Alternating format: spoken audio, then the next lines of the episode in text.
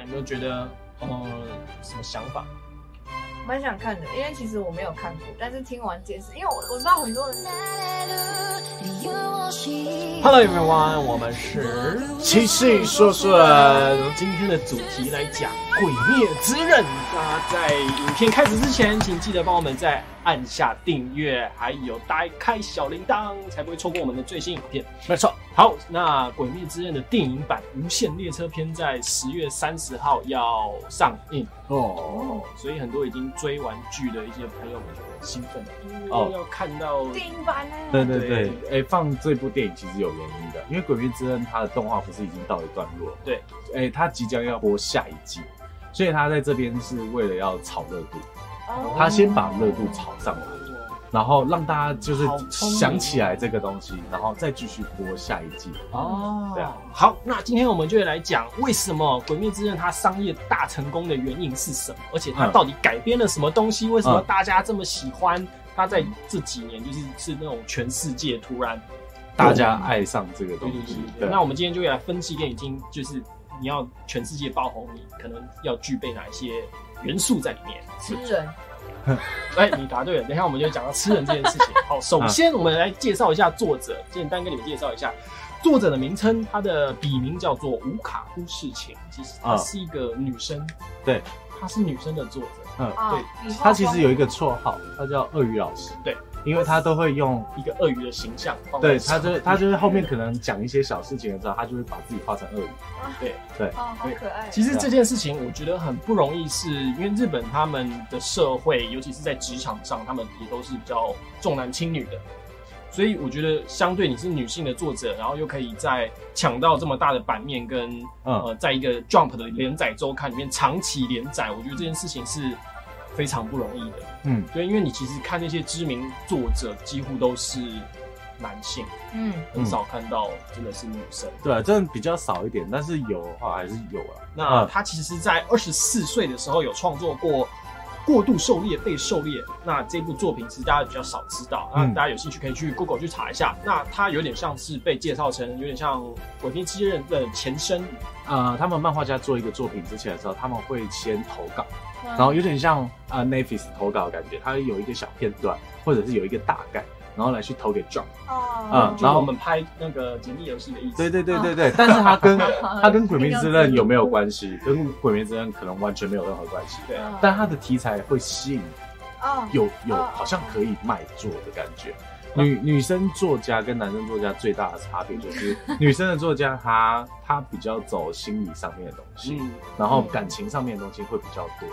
嗯，男生作家的话就是直接是一拳超人，直接爽片就炸下去，炸下去。哦，。对，我觉得女女作家会比较对情感的勾勒会比较比较这就是他成功的地方，因为他第一点最成功的地方就是他男女通杀。对，因为你看，比如说一拳超人，或是传统最厉害的火影、海贼、死神，嗯。他们这种类型都是属于那种主角暴气，然后突然超越敌敌人反派，然后突然一个大暴揍，然后男生看了就哇，悟空好爽。热血好帅啊，对，就是一个自在爽感之意，全部都是爽感。对对对。可是女生看了就觉得，呃呃，随便就是这样，他们就啊。有人在打。男，生多肤浅，他们就是在打，对。打完然后主角还是会赢。那鳄鱼老师他很聪明，就是他在打的这个过程，他会加入一些很很重的内心戏，对，那尤其是他的内心戏是牵绊是在家人身上，嗯。兄弟姐妹、兄弟情、父母这种。嗯，那女生在亲情。对对，对女生看完就会觉得说，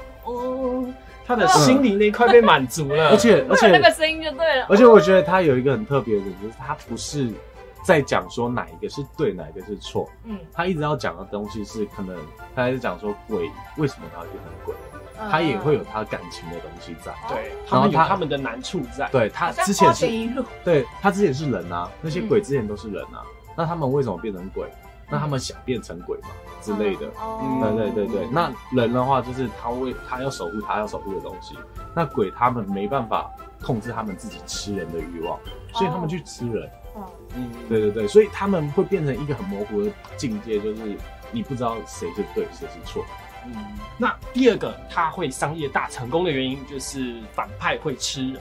嗯。这件事情很多人很爱用这个设定，像是我们最知道的就是晋级的巨人，对，对他们就是直接开场直接妈妈吃起来。吃掉，那个很多震撼，很多观众。对震撼的，对对对，对，因为这种吃人的设定很容易勾起人类早期被猎捕的那种猎食者的生态，我们会害怕被猎捕，所以我们在看《晋级的巨人》开头第一集的时候，我们会听到阿鲁米的呃开头的独白，嗯。在一百年前，人们回想起了被猎食的恐惧，嗯，对，然后那个镜超大石就出来嘛，然后就开始很震撼的一幕，对，然后这个就是爆炸，对对对，然后大家看到就觉得哦，干揪心啊！震惊震惊，对，那其实近年来有很多这样的作品都是符合这样的设定，比如说最以前以前的死神，他们有虚嗯会吃人，啊对对对对，然后再到后来的东京食种，嗯啊。嗯，那个是念食称没错吧？参。啊，东京参种。不是称吗？我一？直以为哦，不知道，反正很多说法，插种，哎，没关系，你们就在底下吵，我也不知道，哦，反正就是东京食种，它就是一开始也是吃人，对啊，对，可是这类型的作品它有一个致命的缺陷，你不可以连载太长。对，因为这个东西你久了，观众就很容易腻。也就是说，这类型的作品的节奏一定要非常快。嗯，对，所以其实《鬼灭》呃，它加了很多很多的设定，嗯可嗯是它后面却没有解释。嗯，对，这有很大一部分原因是因为这些设定原本是要用的，我们它里面设定了上旋跟下旋，可嗯，是结果第一季它就直接把下旋全直接全部领便当。哦对啊对鬼王直接通通刺死这件事情，大家有点错愕，因为照常理来讲，传统的王道漫画应该是要一个一个挑，对。然后像洛克人这样一关一关过，哦。然后十二只王都打完才打大 boss，就是慢慢打，慢慢打，然后主角也在这个时候被练起来，然后越来。对对对越。对对对对。对，可是漫画编辑他们都很聪明，他们注意到现在的人，他们是属于观众都素食文化，嗯，嗯不太有太多的时间跟耐心跟你在那边慢慢看主角修炼。对对对对，对，所以呢，他们就直接来一个下猛药，刺死下选全部，嗯然后观众看完会有点错愕，说：“哇靠，这跟东这个东西跟以前我看的东西不一样。嗯”对，那就这个就会勾起你继续看下去的欲望。嗯，《鬼灭之刃》它改编了很多日本的东西，嗯那它最三大的经典元素就是鬼嘛，嗯还有日轮刀就是武士刀。哦，对，嗯那再来就是呼吸法，嗯，这个就很厉害了。呼吸法这个东西是真的。那首先我们开始讲鬼这件事情。其实鬼这个反派，其实在日本早期就已经有很多鬼的传说了嘛。嗯，比如说像百鬼夜行，啊这个就很有名嘛。他们各种东西都可以是鬼。嗯，其实日本的这种鬼，其实被古代的中国影响很大。对啊，对，像是以前的《西游记》，嗯里面出现的金角跟银角，啊，对对对，还有那些牛魔王啊，哦他们那种形象对对，那种形象跟日本早期的鬼的传说是比较接近的，嗯而且比如说有一些古代经典的典籍啊，像是《山海经》嗯《封神榜》嗯呃，还有那个《聊斋志异》。讲到《山海经》就头很痛，不会啦。对，好，那在江户时代，其实这些中国传来的呃经典，其实这已经算小说了。嗯他们很爱，就是日本人很爱这些小说。嗯之前我们浮世绘有讲过嘛，那个时候很盛行浮世绘，嗯因此这些呃很多人就开始恶创，嗯哦对，那个时代人就开始恶创，他们就开始画这些鬼啊。可是中国的那边的人就没，古代中国没有做的原因，也是因为呃儒家的文化思想被牵制住了，所以他们比较多的琢磨在文字上的描写。哦哦哦所以你在看古代中国中国的文化就比较少那种，图画上，嗯，就对比较没有什么漫画，对啊，哦浮世绘这样子。对啦，对，真的好像看不到哦所以日本哦。从以前就是有漫画，他们就是比较爱画画 就是浮世绘真的影响了整个日本的这个产业，真的蛮大的。那在日本的平安时代，就是一个比较那种幽暗未明，然后嗯日夜混杂的一个年代。这个年代，他们传说人类跟妖怪是共同存在在一个时空的。嗯，对，就好像我们之前影片提到的无耳方音，对，就是那个。那在宫崎骏的电影，你们想到什么？也是有的。那个啊笛叶千寻，对对对啊对对对，神隐少女也神隐少女是这样子的设定。对，所以这个百鬼夜行就是在日本是影响很大的。嗯它这个百鬼夜行的字面上的意思就是鬼会在晚上行走。那如果你不小心被拖进队伍里面了，嗯你就要一直念经、念经、念经、嗯念，经。那是他们的一个 party，然后他们 party 就像游行一样哦这样子，走走走，他们就排在一起走走走，然后他们会然后不走到哪里？被勾进来，你就再也出不去。对啊，没有，就是你刚刚直接走进去这个游行里面，然后你就不能被人家发现你是鬼，哎人类 人呐、好，那像这种融合西方元素的题材其实不少见，因为《鬼灭之刃》也是这样子的例子。嗯那不知道大家有没有听过《彼岸岛》这部作品？它就是融合了西方文化的吸血鬼的元素。它的鬼的设定跟鬼灭不一样，是它的鬼是吸血鬼，嗯那他们也是有一个鬼王的存在。嗯那你被变成吸血鬼，你也会变异变成一些很强大的鬼。可是他的鬼比较不一样，是他像伊藤润二这样子，你鬼是一定很帅。然后然后是那种很恶心的东西。可是相对而言，这类子的改编就不会这么得女性观众的喜爱。大家可能会觉得，啊，他他他就是个人偏好，可是大部分可能就不是那么的 对啊，喜欢，因为就是它它还是会让人家不舒服，对对对，他比较多。真的是十八禁的。对，可是如果像《鬼灭之刃》的话，你会觉得那个鬼王超帅。对，然后觉得祢豆子很可爱，对，对，可是就是像这类型的一改编就不太会有这种风格存在。对啊，好，再来讲到第二个改编最大的东西，就是他们的日轮刀。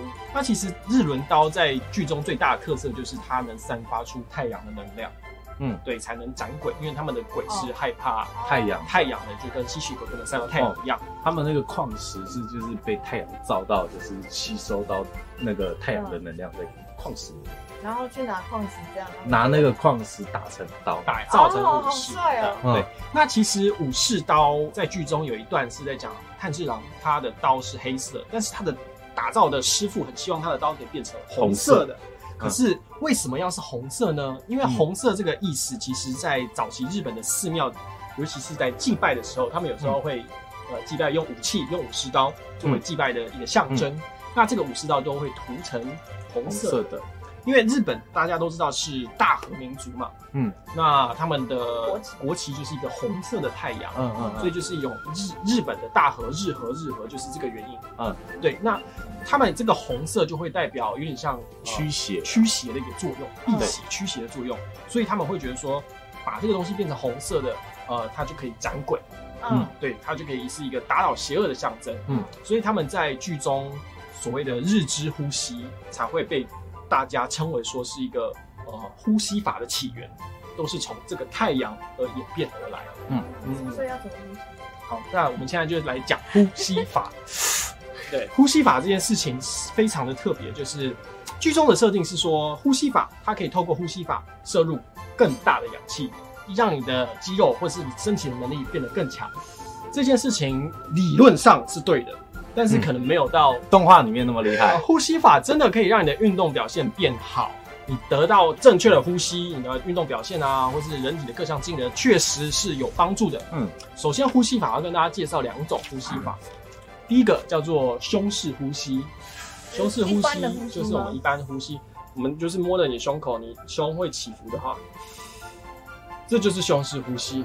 那另外一种呼吸法叫做腹式呼吸，腹式呼吸就是你把你的空气吸到你的腹腔内，横膈膜下压，然后你你会感觉到肚子往前，这个就是所谓的腹式呼吸。鬼灭之刃有一个很红的呼吸，大家都知道叫做全集中，然后什么什么呼吸，全集中水之呼吸。那这个全集中有另外一种呼吸法叫做全呼吸。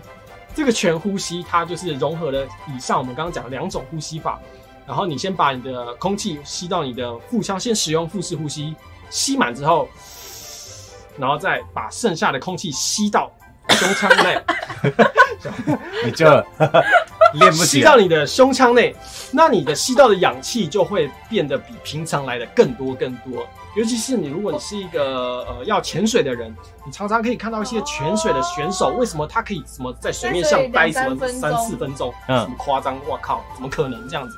这就是融合了这种呼吸，嗯它摄入的氧气会比平常来的更多更多。对，所以所以你看选手他们在憋气的时候，他们前面会一直，然后你就你就会看他一直含气、含气、压气。他是他们在比的其实是谁可以含住最多的气到里面去。嗯嗯，只是可能动画里面的呼吸法就比较夸张。夸张一点，就是不太能因为你们正确的呼吸从地面上跳到树上，或者是没关系，我正确呼吸就好。对啊，对，好，你们听完有没有觉得，呃，什么想法？蛮想看的，因为其实我没有看过，但是听完解释，因为我我知道很多人说爆炸好看，超好看，可是我就是一直都没有。其实我蛮意外，有很多女生朋友跟我讲说她没有看完，我是因为这件事情才有意识到说，哦，很多女生的粉丝在。嗯嗯，不知道那各位观众还有想到有什么改编是你们觉得很新鲜，然后我们没有提到的呢？在下面留言告诉我们。那我们下次晚上见，拜拜，晚安。